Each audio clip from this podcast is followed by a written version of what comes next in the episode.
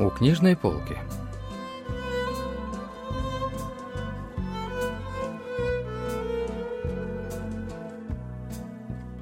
Рассказ вне фокуса писательницы Ким Хеджин.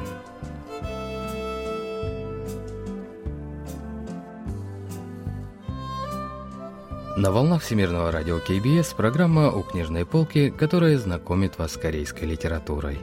У микрофона Денис Ян, за режиссерским пультом Маша.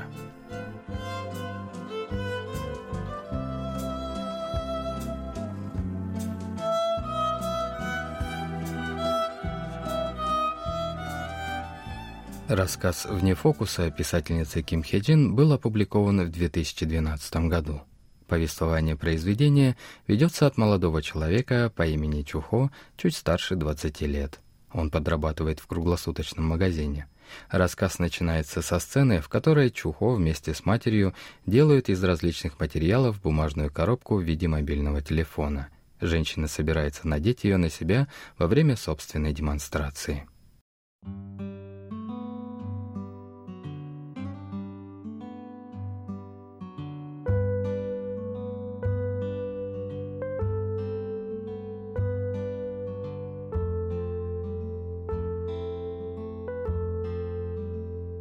Последние 20 лет моя мама работала консультантом в компании мобильной связи.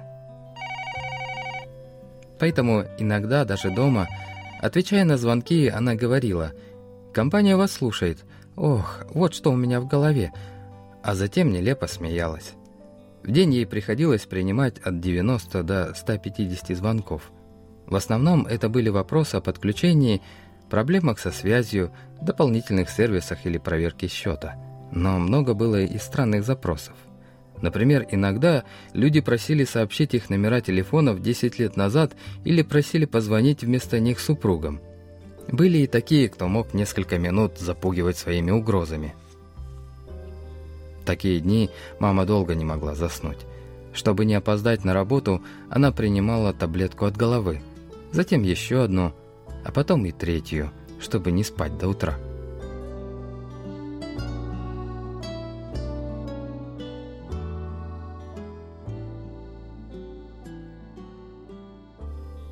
Когда-то мать Чухо работала в государственной компании, которая в результате нескольких слияний в итоге стала частной. В целях повышения эффективности и экономичности штат сотрудников стали сокращать, и прежде всего новые изменения коснулись колл-центра, где работала мать героя.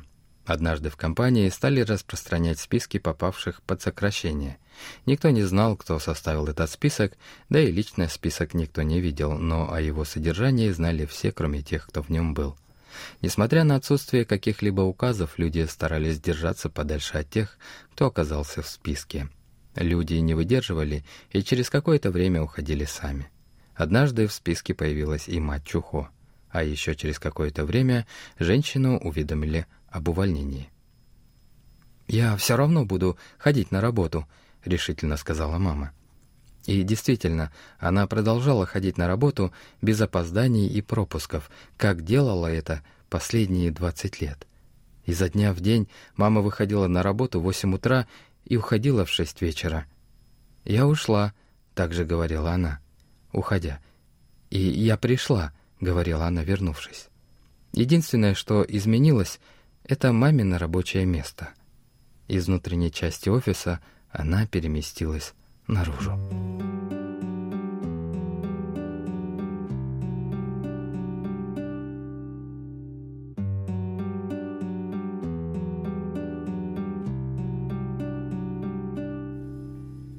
Весь день мама проводила перед главным входом в офис. Ее тело привыкало к новой работе. Первый, второй, третий отсчитывала она глазами. Этажи. Один, два. Отсчитывала на окна, чтобы весь день смотреть на окно своего офиса. Одинаковые по форме и размеру окна плотно прижимались друг к другу. Стоило только с большим трудом найти нужное окно офиса, как оно растворялось и терялась среди таких же окон. Я там в шкафчике собрала бумагу для двусторонней печати. Иногда мама даже звонила в офис. В такие моменты она вспоминала, что забыла что-то сказать.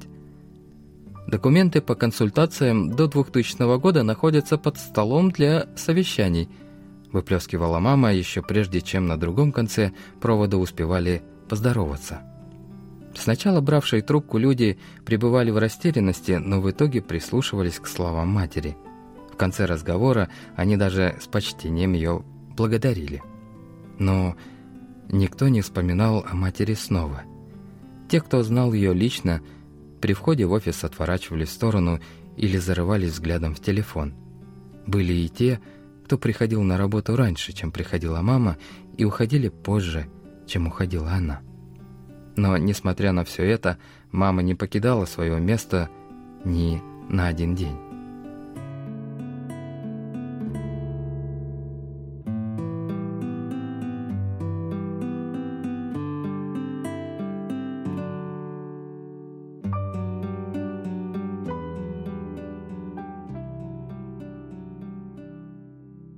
Конце концов, все, кто устраивал подобные демонстрации из-за увольнения, перестали приходить к офису. Мать героя осталась последней. По ее просьбе Чухо начал помогать маме с изготовлением одежды для демонстрации в виде мобильного телефона. Для этого герой даже отпрашивался с работы. Однажды мама получила звонок от своего родного брата. «Вы разговариваете с сотрудником компании», Начала мама и рассмеялась. «А, это ты! Вот что у меня в голове творится!»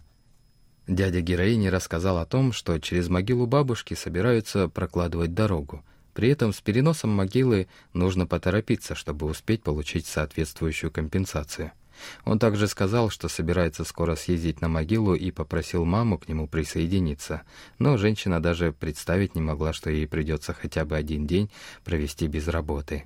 И это при том, что она была уже уволена и проводила свои демонстрации в одиночку. «Как жалко нашу мать! Так неожиданно! А я ведь не была на ее могиле больше восьми лет. Чухо, может, ты съездишь на могилу вместо меня?» — попросила женщина-героя. В результате, несмотря на недовольство хозяина магазина, Чухо пришлось взять выходной и поехать на могилу бабушки.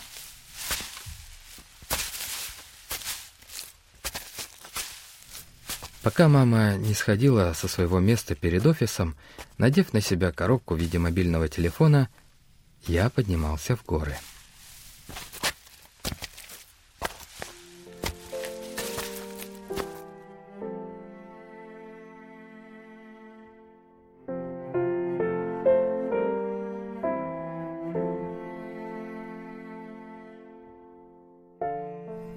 Дорога к могиле бабушки была крутой и резкой. Из-за отсутствия четкой тропы приходилось долго идти, пробираясь сквозь траву. Впереди всех шел дядя, а я вслед за ним. Позади меня виднелись черноволосые головы маминых сестер. Проблема заключалась в том, что могилу бабушки мы найти не могли. Из-за восьми выстроившихся в один ряд похожих могил, воспоминания дяди и теть постоянно путались и противоречили друг другу.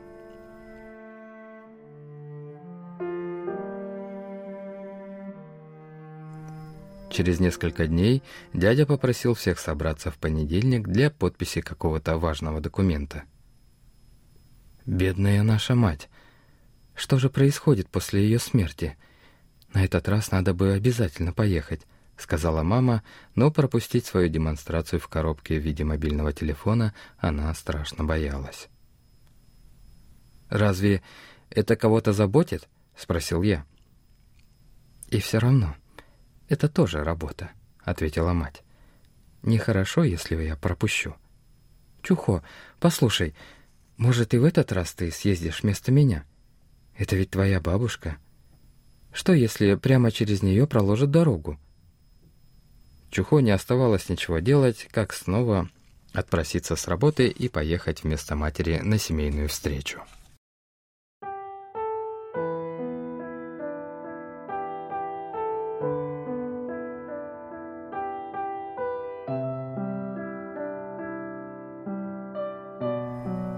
Пока мама стояла весь день на раскаленном тротуаре, я не сходил с места, слушая разговоры старшего дяди в тесной гостиной. Когда заканчивал говорить он, Свои недолгие реплики вставляла тетя, а младший дядя задавал вопросы. «Чухо, как ты сам думаешь?» Вдруг спрашивал дядя, обмахиваясь сложенной вдвое бумагой и цокая языком. «Даже в такой ситуации разве можно отправлять тебя?» После каждого такого вопроса я объяснял, что маму уволили и даже не выплатили выходного пособия, поэтому она каждый день устраивала демонстрацию перед зданием офиса. И хотя я говорил это уже не один и не два раза, дядя удивлялся, как будто слышал это впервые.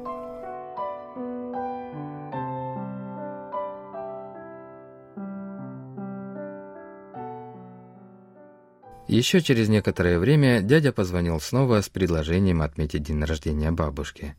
Этого могла потребовать процедура перенесения могилы, но проблема была в том, что никто точно не помнил дату ее рождения, потому что после смерти бабушки ее день рождения ни разу не отмечали.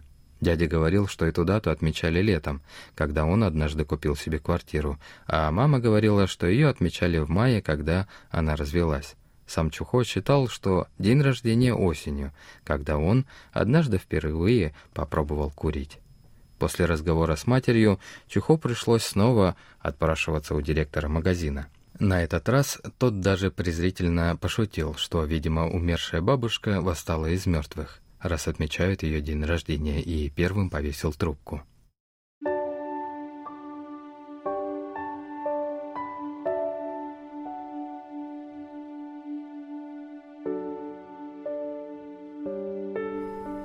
В день, когда отмечали день рождения бабушки, Чухо вышел на демонстрацию перед офисом вместо матери.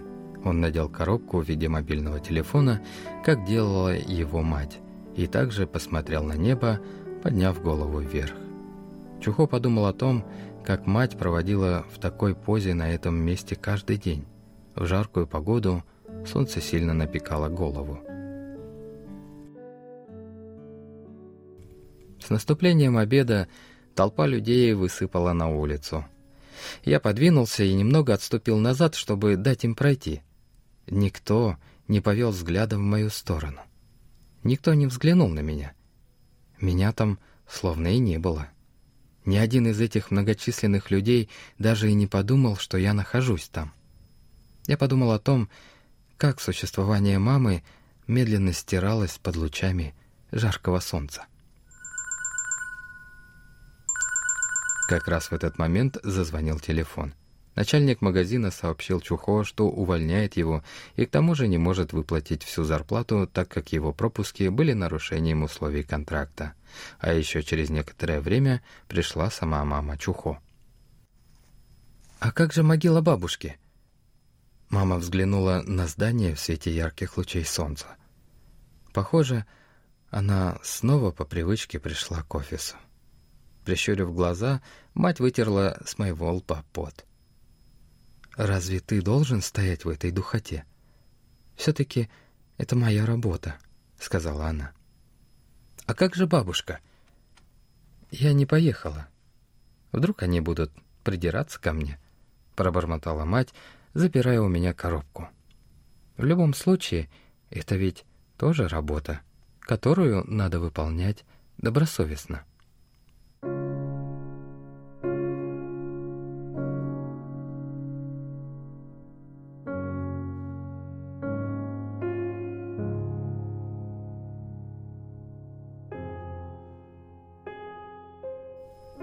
Я встал рядом с мамой. Хотелось прокричать какой-нибудь лозунг, но мама медленно покачала головой. Затем она расставила на ветру руки. Действительно, это место с самого начала принадлежало ей. Самое удаленное от центра офиса место и место, из которого всего за пару шагов можно было уйти, стоило только кому-то указать. Вдруг я подумал о том, что через то далекое черное окно люди смотрят на маму. Хотя нет, даже не смотрят на нее. Все знают, что она здесь. И все равно мама не сходила с этого никому неведомого места, продолжая обливаться потом. Я даже поднял голову и посмотрел на здание, как это делает она. По лицу потек жаркий пот. стоял очень душный день.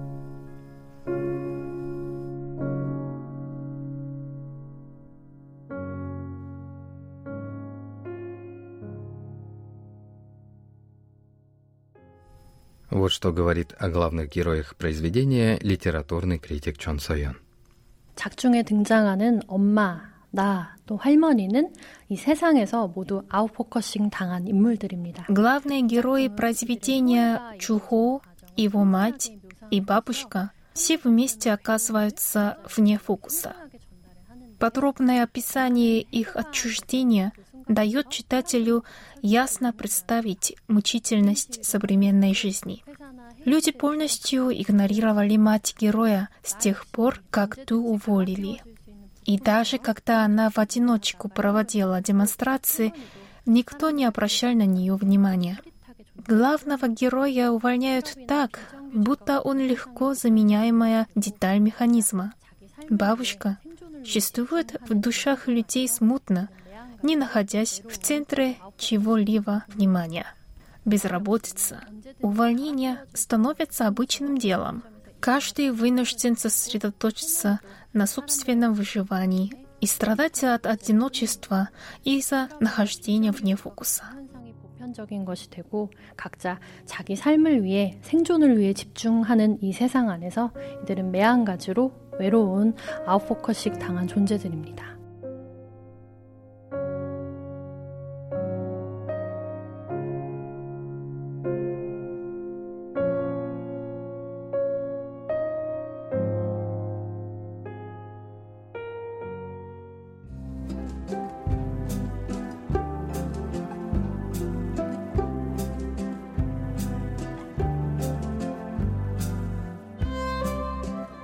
На этом мы заканчиваем наш рассказ о произведении «Вне фокуса» писательницы Ким Хеджин.